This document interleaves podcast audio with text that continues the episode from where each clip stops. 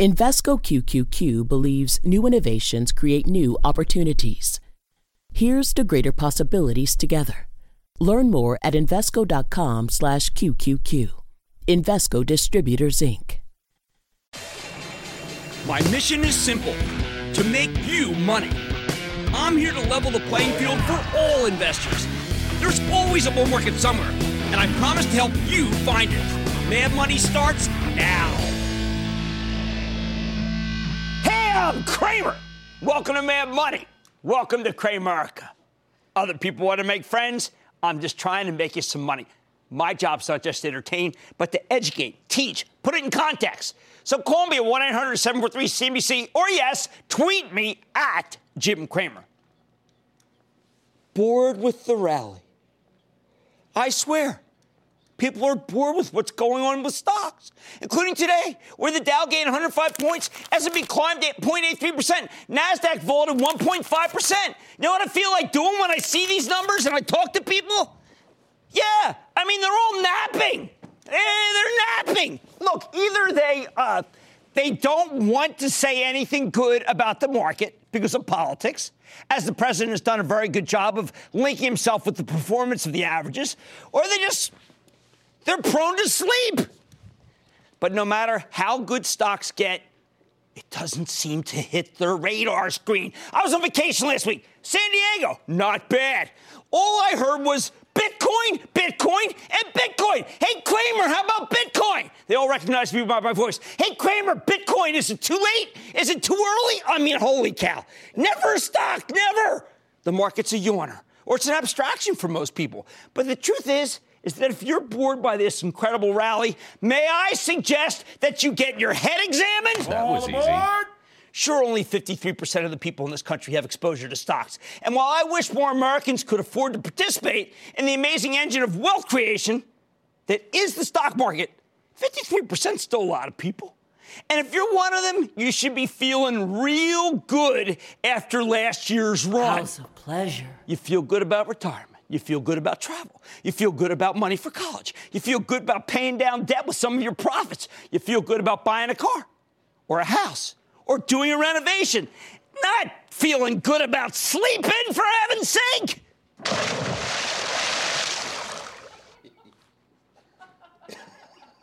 All right, there are stocks that fit into every aspect of that litany. And that's what wealth creation is all about. That's what progress is all about. Is it related to President Trump's policies? Look, love them or hate them. The answer is yes. The president has created a pro growth environment along with a new tax code that will take money from the government. Who knows what they're going to do with it and give it to the corporations? I know what they're going to do with it. They're going to move their stock up, whether they use it to expand or buy back stock or boost their dividends. It's going to be good for stock prices. Hey, this is mad money, not mad politics. That's another network. Just look at the president's tweets. I mean, he's as hands on about the stock market as Obama was hands off. Even though stocks did pretty well under Obama, he never wanted to take any credit. The market's so important to Trump that I'm surprised he doesn't tweet buy on weakness about stocks that happen to be falling given day. Hey, Walmart's not up today. Why don't you buy some? That would be a match. Hey, when I was a judge for The Apprentice, yes, I really was. I was always asked, you know, what's really going on? All I can tell you was, because it was like big all this confidential stuff, is that I was shocked at how competitive Trump was about his TV show, but how much he cared about his ratings. Now he's got a stock market for rating system. And again, like it or not, those ratings are off the charts. Hey, no fake news there. Now, there are plenty of opinion makers from states like New York, New Jersey, Illinois, and California that are pretty darn glum about their finances. The House of Pain. Despite the Dow being up 25% in 2017. Their newfound inability to deduct state and local taxes nullifying whatever gains they might have had in the stock market. Fair enough. Hey, I wish I had the state and local deduction back too. Bummer. But that doesn't change the fact that the market's in fuego. What makes it so great? All right, let's do some work. First, after a prolonged period where FANG, Facebook, Apple, Amazon, Netflix, and Google, you have to say FANG because you need two A's. Now, Alphabet, by the way, kind of lounged around. They were doing nothing. Hey, they were taking a nap too. Now, lately, they're, I mean, like today, there's been a fire lit underneath them all day. We often talk about the notion of profit taking after a big run. The action in these stocks indicates the profit taking hangover from 2017 looks like it's over. How do I know this? because of the morning's research. We didn't get anything about Facebook or, Facebook or Alphabet or Amazon, nothing. Yet those stocks rallied $5, $19, and $20 respectively. We got a positive narrative from uh, Brokerage House about Netflix, which roared up $9 on it, but the piece had nothing revelatory. I mean, apparently people around the world like Netflix. Who knew? Apple, the second A in, uh, in the new FANG, got both a defense about battery gate and a suggestion that sales for the 8 and the and the 10 are on plan. Allowed the stock to advance 3 bucks. Nice start to the year. Now that's a big difference from the survey last week indicating Apple's new phone sales have fallen behind. How many times have you heard these negative surveys? I think they faked out people uh, dozens of times. They are classic buy high, sell low, loss generators. I can't remember a single survey that was ever positive other than those done by Katie Huberty, the godsend from Morgan Stanley. Oh, and Batterygate? I mean, Apple fixed it as soon as possible for very low cost. Most amazing thing is that people thought Apple would just hang its customers out to dry. But as I always say, Apple's the ultimate consumer product company, which means it wants customer satisfaction at all times. That's what the company's about. Hello? That's why I wish Apple stock was covered by the same analysts who cover consumer goods. I think we get a price earnings multiple in excess of Colgate, Procter, Clorox, Kraft Heinz. I mean, Kraft Heinz got much bigger price earnings multiple. General Mills. That kind of valuation, get this. This $171 stock could easily sell at $240, and I'm giving them a haircut. I don't know if the new phones are selling well at this very moment, okay? I don't. I do know that Apple makes great products, and I am as thrilled about the iPhone 10 I bought for my wife as she is about the 10 that she gave me, or whatever. You get it. She's in India right now, and that nation of 1.3 billion is just getting cell phones in the areas outside of its major cities. Do the surveys even include those potential customers? Anyone know when my wife's coming back?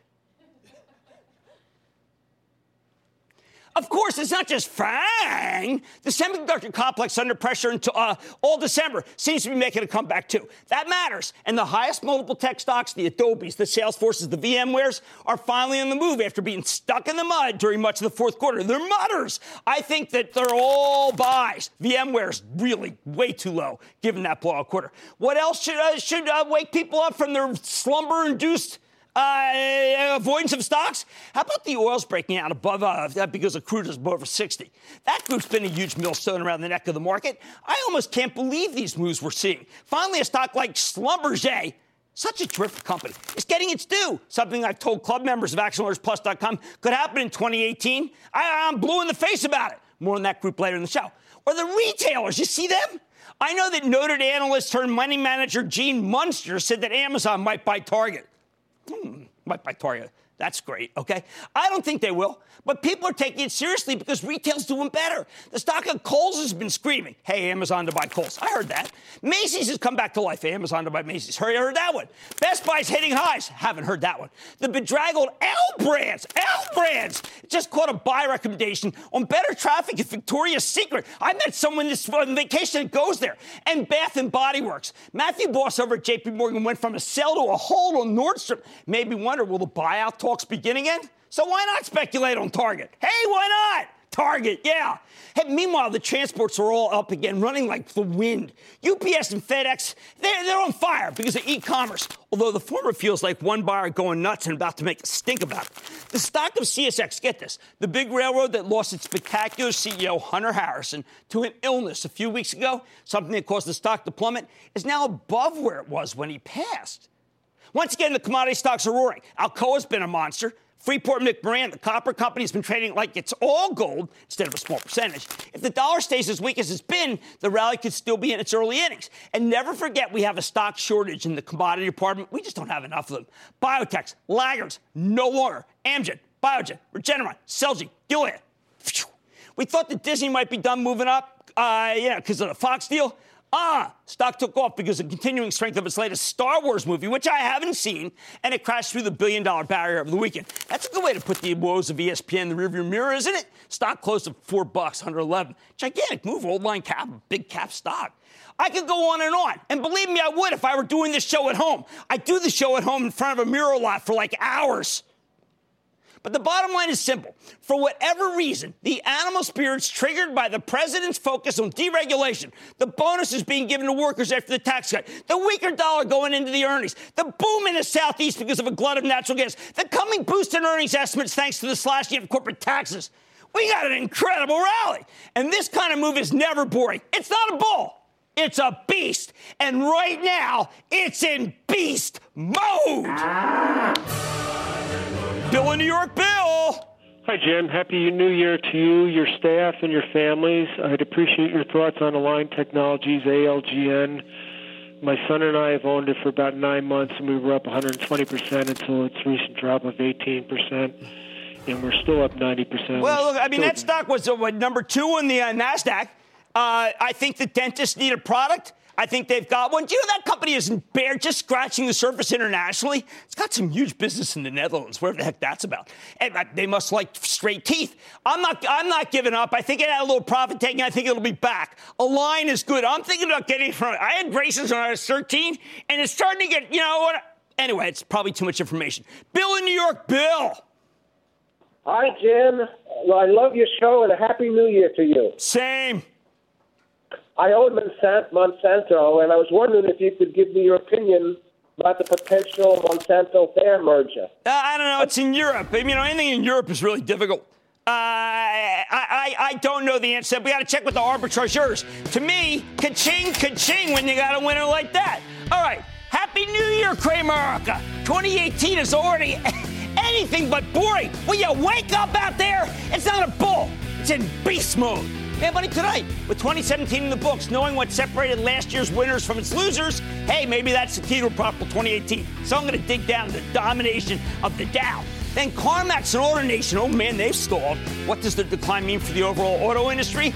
I'll reveal. And Wall Street kicked off the new year on a high note. Major averages moving higher for the first day of trading 2018.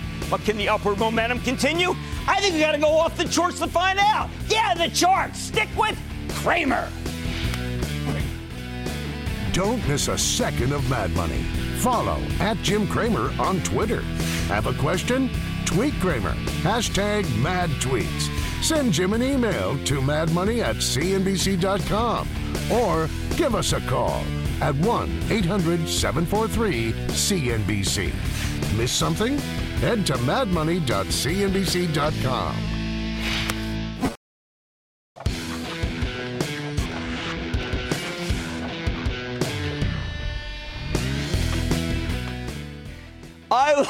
people who say the Dow Jones Industrial Average is meaningless. And then, within the same breath, they quote how much it's up or down. Why do so many people insist that it doesn't matter? Because these days, I guess far more money managers gravitate to the S&P 500. That's the benchmark to beat if you're a professional investor. Look, I, I don't disparage the Venerable Index. I embrace it because the Dow's still a good proxy for stocks and it singles out the big ones. In fact, right now, it's more important than it's been in a long time because its snapshot of 2017 gives you a terrific view of the winners and losers in classic big cap names, with the overall score very representative, plus 25%. I don't have time to sketch out all 30 components, wish I did, but I can give you some background and some prognostications on the five best performers. Uh, let's start with the best of the best. Let's start with Boeing. Boeing was the strongest performer in the Dow. It was up a staggering 89% last year. You know what? I don't think it's done. Boeing could still have one more excellent year. With its current order book alone, this nearly $297 stock, eh, I'm using a $400 price target. That gives about a 35% return. Not too shabby. Why am I so confident? It's simple. Because 2017 was the year that Boeing stock became a new and different entity it went from being a cyclical to a secular growth play. Boom, boom to boom.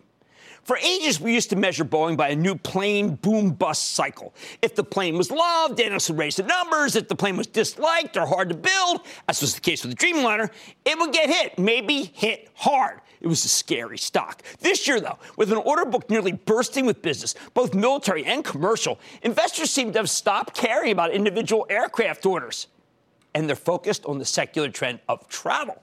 especially overseas, where only a sliver of people have actually flown, and many, many more will do so in the not too distant future. Yes, Boeing's earnings are now smooth, its production lines are efficient, and as CEO Dennis Muilenburg told us recently, there's a huge wait for new planes because so many different companies want them. You can't get one. Yet many people fly, many more people fly each year internationally than they did the previous year, which is why Boeing has literally 20 years of demand for its most popular product, the, 200, the uh, 737 narrow body. They see the order book. The company will soon be expanding its assembly line so it could make more, uh, it can meet that demand more quickly. But it's still overwhelmed by orders. I know that Boeing's engaged in a never ending dogfight with Airbus over orders, that European company that I always felt, uh, you know, got subsidized too much. But at least for now, it looks like Boeing's winning. And I doubt their lead will dissipate anytime soon. Company also has a long-term arrangement with NASA to put a man on Mars, which could turn into a space race with Elon Musk, who's got a similar target.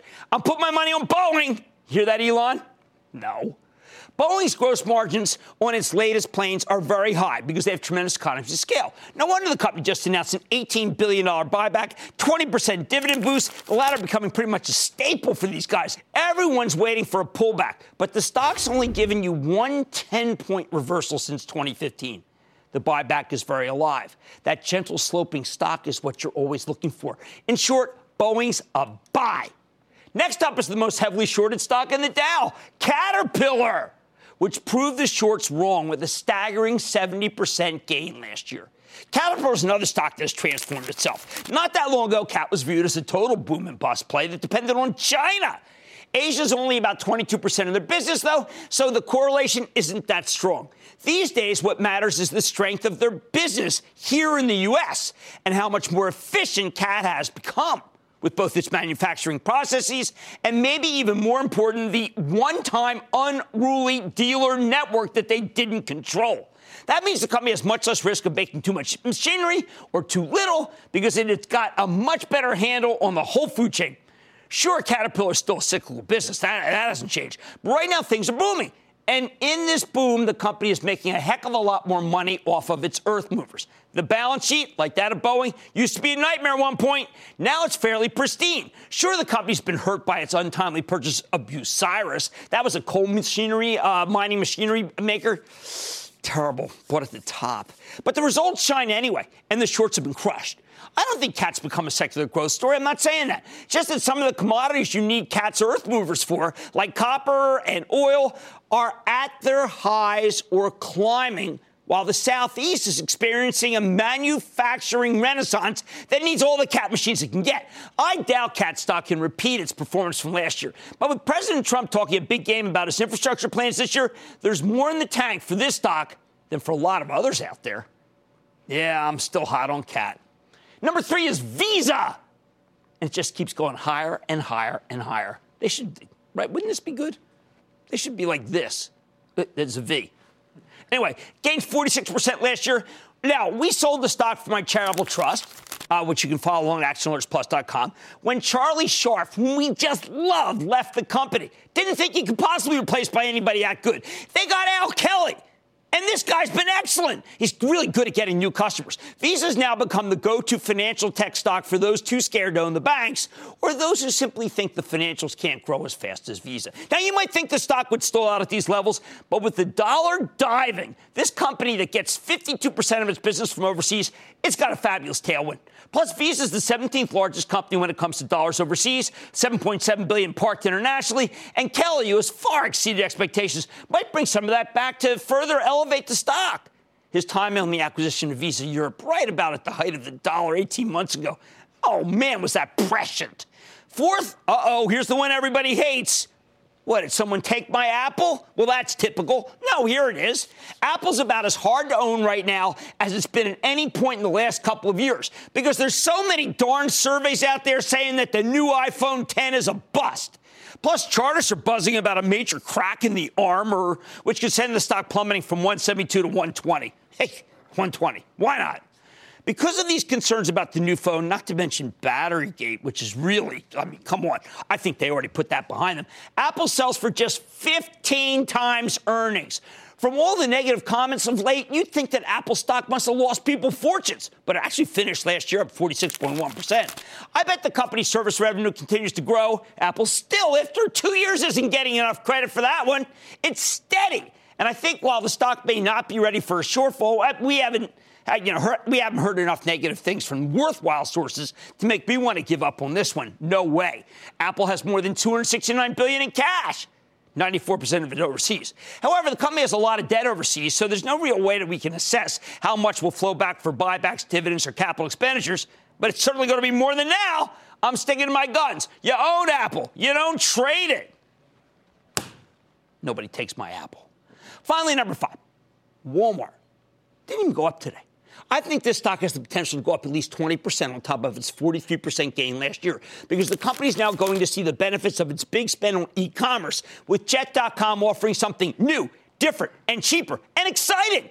Walmart's a much better company than it was a few years ago, with a terrific grocery section, by the way, that includes many organic items and prices that seem ridiculously low. I mean, you think that they're a mistake. Go to one, please. You won't believe how good they've become. You won't believe how, get this, get this, get this, how fun they are. When was the last time you ever heard the word fun in the same sentence as Walmart? They spend heavily to be able to compete with Amazon. And unlike other brick and mortar retailers, their pockets are deep enough that the spending has actually been paying off. Fortunately, the, the uh, Walton family's going with uh, Doug McMillon to make Doug McMillions. The bottom line, when you look at the top five performers in the Dow from last year, Boeing, Caterpillar, Visa, Apple, Walmart, I think they're all buys. However, they rarely give you buyable pullbacks. Money managers are constantly chasing all but Apple. The fact is, there aren't enough aerospace machinery, financial tech, or successful brick and mortar chains to choose from. The stock shortage at work. Hence the incredible strength here. And you know what? I bet it continues. Hey, much more Mad Money ahead. The rumble for roadway dominance between CarMax and AutoNation continues. Do either of these players have the ability to step on the gas, or could the recent declines be a red flag? I'm putting you in the driver's seat just ahead. Then 2017 marked the best year for stocks in several years. But what could 2018 hold? Hmm, I got to go off the charts. And what can you buy now that crude's risen seven out of the eight uh, out of eight past days? It's a I'm going to offer you a game plan for the oil patch. So stick with Cramer.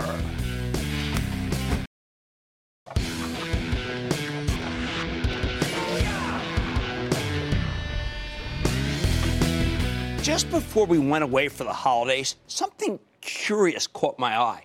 CarMax, the gigantic used car retailer, reported a seemingly solid quarter, yet the stock ultimately ended up selling off hard. Sell, sell, sell, sell, sell, sell, sell, sell. And in the end, both CarMax and AutoNation closed out the year pretty much flat after some wild trading. I mean, heck, even the auto parts company started doing well. Well, it's because of cold weather. So, what the heck is going on with these two auto dealers? Is the whole industry in trouble? Could the uh, big incumbent simply be losing share to newer players like Carvana, which sounds like Carvel, doesn't it? Which just came public last year? Okay, to understand the used car space, let's take a trip in the Wayback Machine, Peabody, to early 2017, a very different time. Back then, CarMax and AutoNation got hammered as people started fretting about a car supply glut.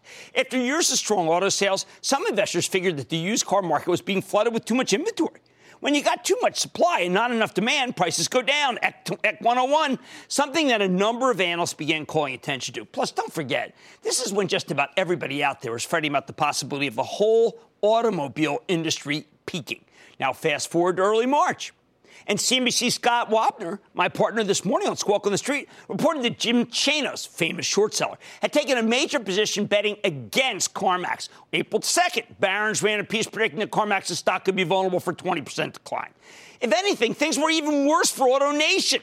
The company reported a couple of less than stellar quarters in early February and late April. More important, the weakness was exactly what you'd expect from a glut of used cars. Company getting really hurt by excessive promotional activity. You ever see their ads? It was like, hey, come on down, cars for free. Hey, we'll pay you to take a car. I mean, honestly, those ads were insane, like Crazy Eddie. However, in April, I'm old enough to remember that. However, in April and May, CarMax and AutoNation saw their stocks begin to bounce and the tone seemed to improve. We found out that much of the early year softness had to do with lenders pulling back on subprime auto loans, not the end of the world. Then, when CarMax reported in June, they actually delivered a fabulous beat. Same store sales, used cars, uh, for used cars, uh, up 8.2%. company's financing division, that, which had a lot of people worried, they saw its income rise by 8.5%. Wow, financing is good business. AutoNation took a little longer to start rebounding. Their numbers continue to be a lot less impressive, but even their stock started showing signs of life in August after the board approved a $250 million buyback. Really, though, the used car space turned around with everything else auto related after the two big hurricanes hit in late August and early September. Harvey and Irma wiped out hundreds of thousands of cars. You know, Harvey alone wrecked half a million cars. And suddenly no one was worried about peak autos anymore because that translated into hundreds of thousands of insurance checks earmarked for new vehicles.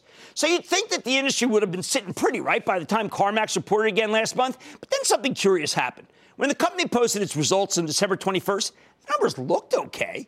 While CarMax's earnings came in in line, the company's sales were stronger than expected, up 11% year over year. Same store sales uh, uh, for used cars, which is what I, I think is most important, increased by 2.7%.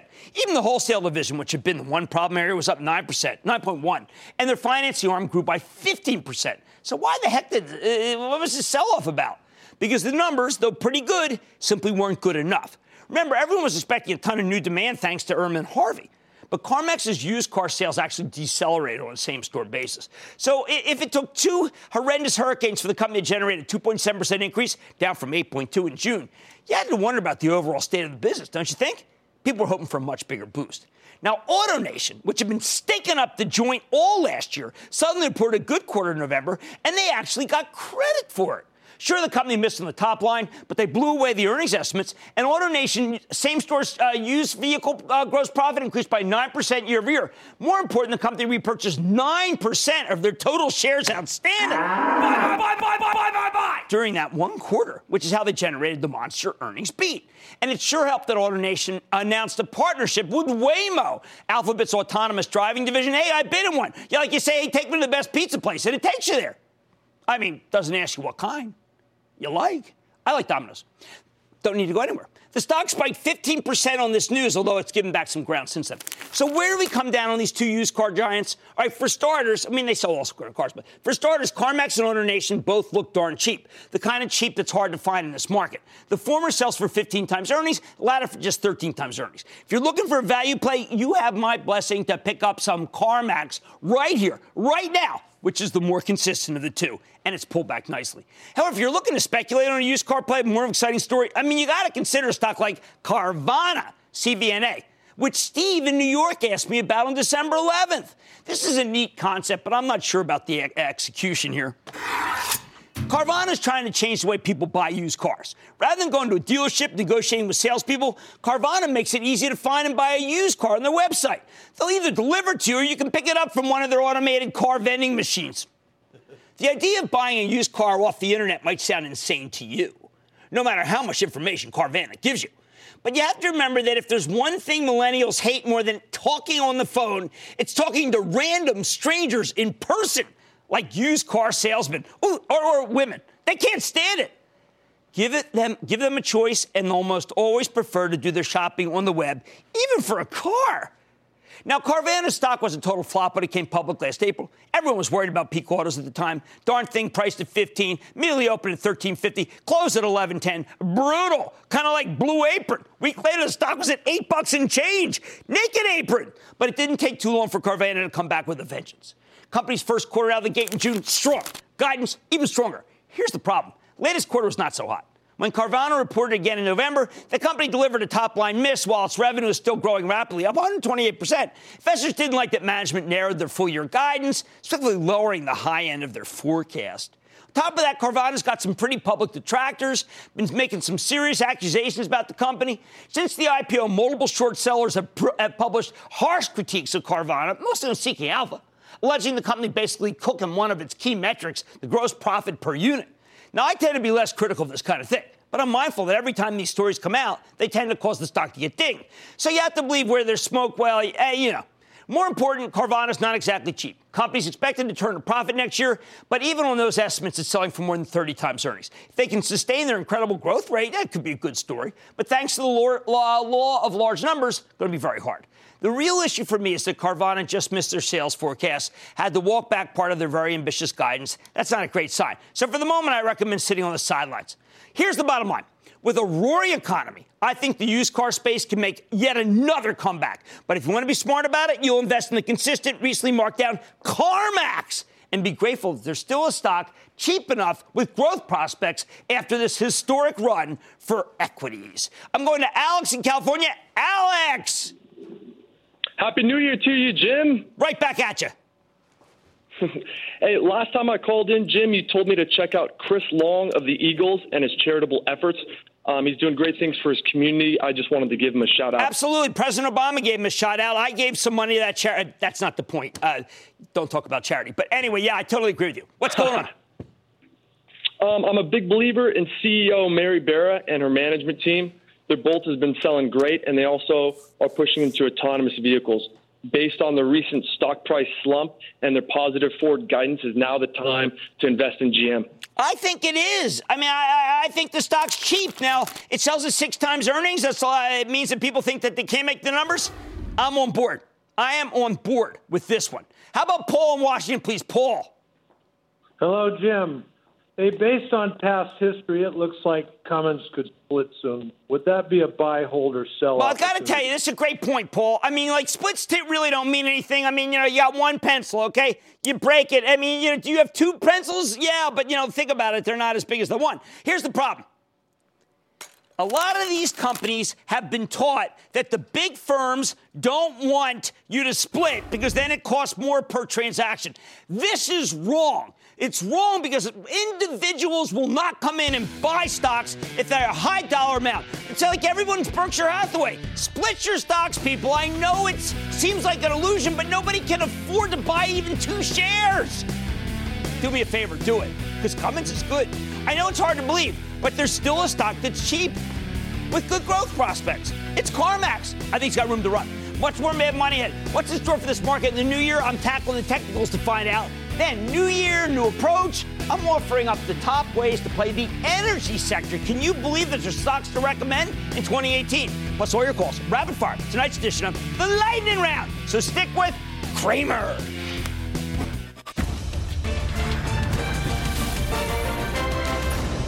Tomorrow, kick off the trading day with Squawk on the Street. Live from Post 9 at the NYSE. My wife is in India. What the hell is she doing there? I don't know. She never comes back. She's there now? Yes, very spotty coverage. All right. A lot of fog today. Tired of her being. Get back. Come back already. It all starts at 9 a.m. Eastern.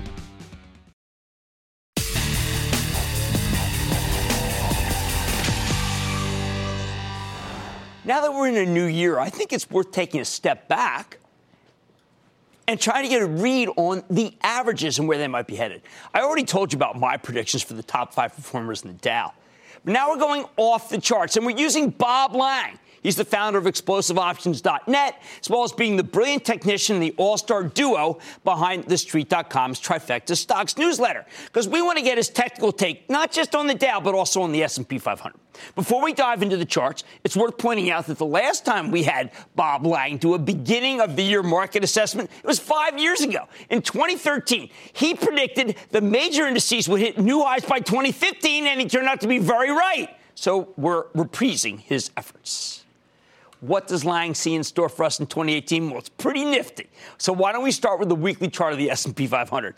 How beautiful is this picture, people? First of all, Lang points out that the S&P didn't have it didn't have a single losing month in 2017. That's the first time it's ever happened. And if anything, that's even more impressive than its 19% run. With so much momentum coming into this year, Lang thinks it would be a big mistake to get too bearish on this one. Now he also notes that the S&P strength really started to broaden out in the fourth quarter as we saw an increase in the number of names trading above their 50 day moving averages. Interesting because a lot of them weren't tech, by the way, even though tech was strong. I like a market with good breadth. This was a sign of continued buying from big institutions after the modest dip. You can barely see it in November. Until we see any evidence that these institutions want to start selling en masse, and we have none, Lang thinks you should keep buying the S&P into any dip if we get one. This was a good strategy all last year, and Lang sees no reason why that would change. Last year, the S&P only had two pullbacks, and they both went to its 20-week moving average. You can see these right here. boy, did people feel these were the beginning of bear markets. Oh, the Trump bear market. And both these turned out to be excellent buying opportunities. They never did this, despite all those hedge fund letters that you saw, which said the world's ending. Boy, I'm glad I don't, I'm not in any hedge funds.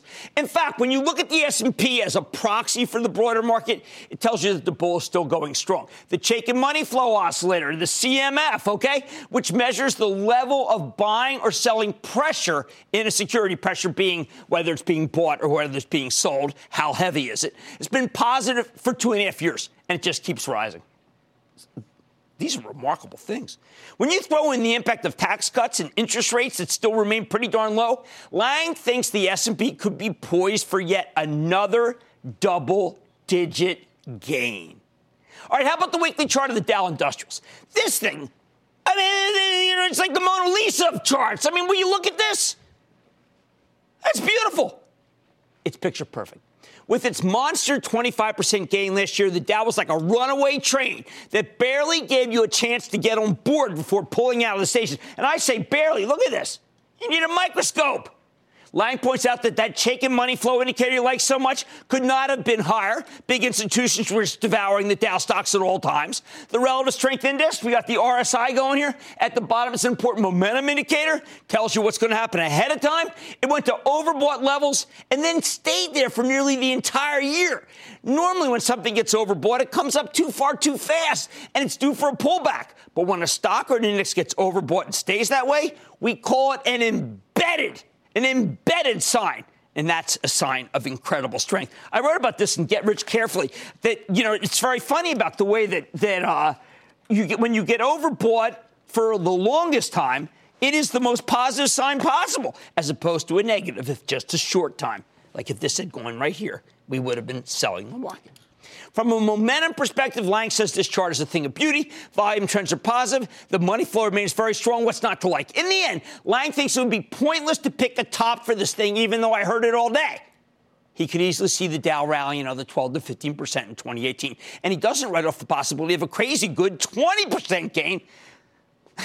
Take us to Dow 30,000. I'm laughing. I remember when Dow 36,000 was a big joke because it was so wrong. Doesn't seem wrong now.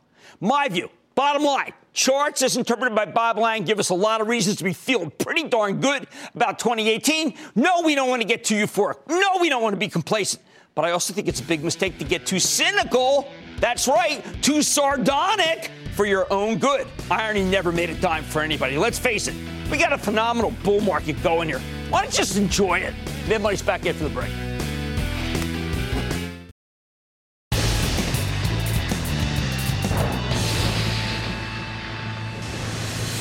It is time. It's time for the lightning round. First one in 28 Until it's over. Are you ready? Ski Daddy. It is time for the lightning round. I'm going to start with Patrick in Arizona. Patrick. Hi, Jim. Hey, Patrick. Hain Celestial makes some very good products. Could you comment on some of the erratic behavior behind this stock? Well, I mean, it had some financial regularities. They've been behind, the, they're now behind. The problem is a lot of people feel it's a takeover, and I don't think that Irwin Simon, who runs it, feels that way. So I would say, you know what? There are better fish to fry right now, but it's not as bad as when it had those financial problems.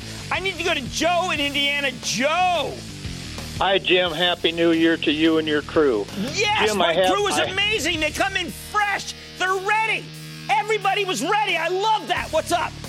Jim, I have a stock no one ever talks about, Becton Dickinson. Well, I'll talk about it. I think it's a strong buy. It's one of my absolute favorites, and it's a local company. I would pick it up hand over fist through this weakness. Let's go to Patty in California. Patty.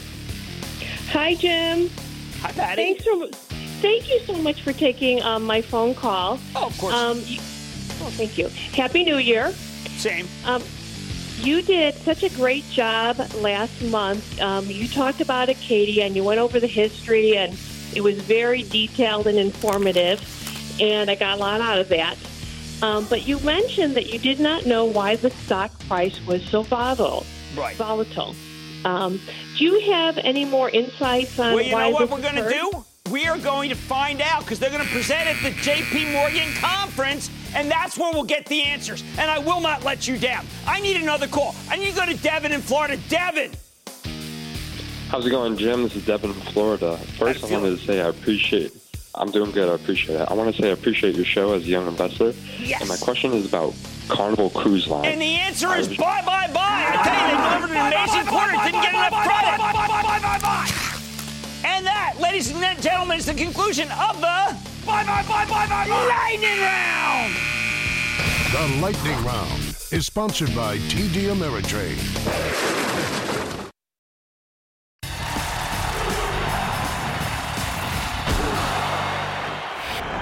How do you play this fantastic run in oil with the price of crude flying through $60 a barrel thanks to OPEC production cuts and increased demand from an accelerating global economy? Bye, bye, bye. Do you go with the pipelines or the integrated, the independents, the natural gas names, the drillers? You know, there was a time when the correct answer was all of the above. With the frigid cold in the east and so many stock traders operating in the frozen Wall Street area, you'd normally go with natural gas. I mean, the whole country seems cold. But you know what? Natural gas is in a huge glut. So bad that the needle doesn't even seem to move no matter what. So the natural pick, the oil and gas companies with the most exposure to natural gas, simply won't participate the way they used to.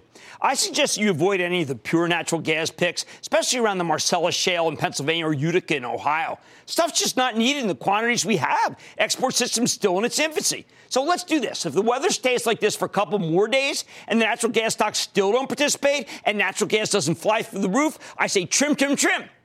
The surfeit may be so large that even this cold snap isn't enough to move the needle.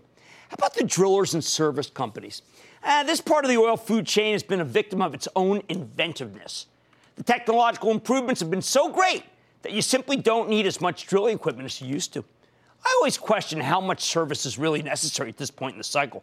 Domestically, Halliburton should do well, as there's still plenty of drilling in the Permian, but not as much as you might think. If General Electric were so desperate to raise were so desperate to raise cash, some fund managers would be buying GE subsidiary Baker Hughes hand over fist. But the market's figured out, I think, that this business might be the first thing GE sells in order to shore up its balance sheet. It will most likely be the subject of a fire sale. I think it should be broken up and sold in pieces, but doesn't matter. I say no, thank you. Members of ActionAlertsPlus.com, the club, know I'm stubborn and have dug my heels in on Schlumberger, SOB, the oil service kingpin. Because the man who called the downturn in oil the whole way, both loudest and first, is Schlumberger's CEO, Paul Kibsgaard. Now he's changed his tune. He's calling for an up year because producers will need to invest to maintain the same level of production from declining oil fields. He made that call when crude was in the low 50s. Stock was right around these levels, so you haven't missed much with the crude now at 60 bucks. I'd be a buyer. We know from last year that the big oils no longer trade together. This is a new theme. There was tremendous disparity. Investors settled on Chevron as a growth oil. BP is a safe stock with a good dividend, as well as a lower tax rate for its U.S. properties, something the company cited today as beneficial to its American profits. Exxon is well behind the group, but that makes sense as it lacks the growth of the other two. You don't need too many winners in this space, please, so don't go ETF hunting. It's not worth buying the bad with the good.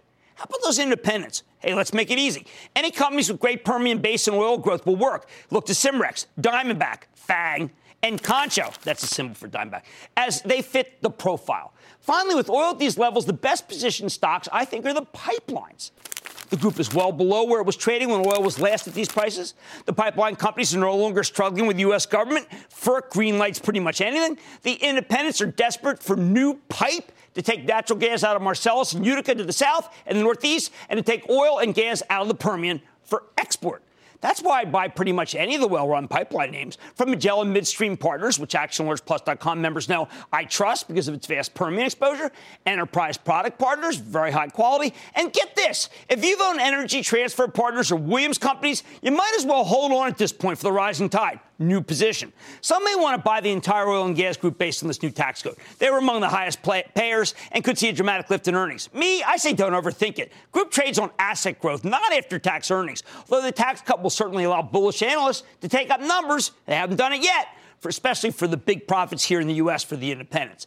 There you have it. Your game plan for the suddenly revitalized sector, brought back to life by $60 oil, a welcome level for the entire group. Just remember, rising tide has no reason to stop being selective. Stick with Schlumberger, Chevron, BP, the independents with Permian exposure, Cimarex, Diamondback, Concho, and the best run pipelines, Magellan Midstream and Enterprise Product Partners. And of course, stick with Cramer.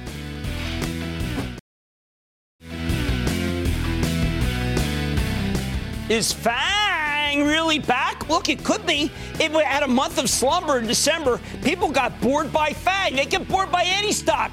I'm tired of hearing about Bitcoin, by the way, when we have things like Facebook that can go up five bucks and in a single day. Isn't that what you want? That's what I'm looking for. Hey, by the way, Apple, enough with the battery gate. I'm calling that one case closed. I like to say there's always a bull market somewhere. Promise try to find it just for you right here Mad Money. I'm Jim Cramer, and I will see you tomorrow.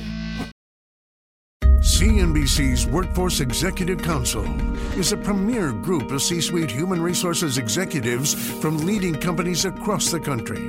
It offers a members only portal and chat, plus exclusive industry content, with access to breaking news calls and digital networking experiences. The network and resources HR leaders need now.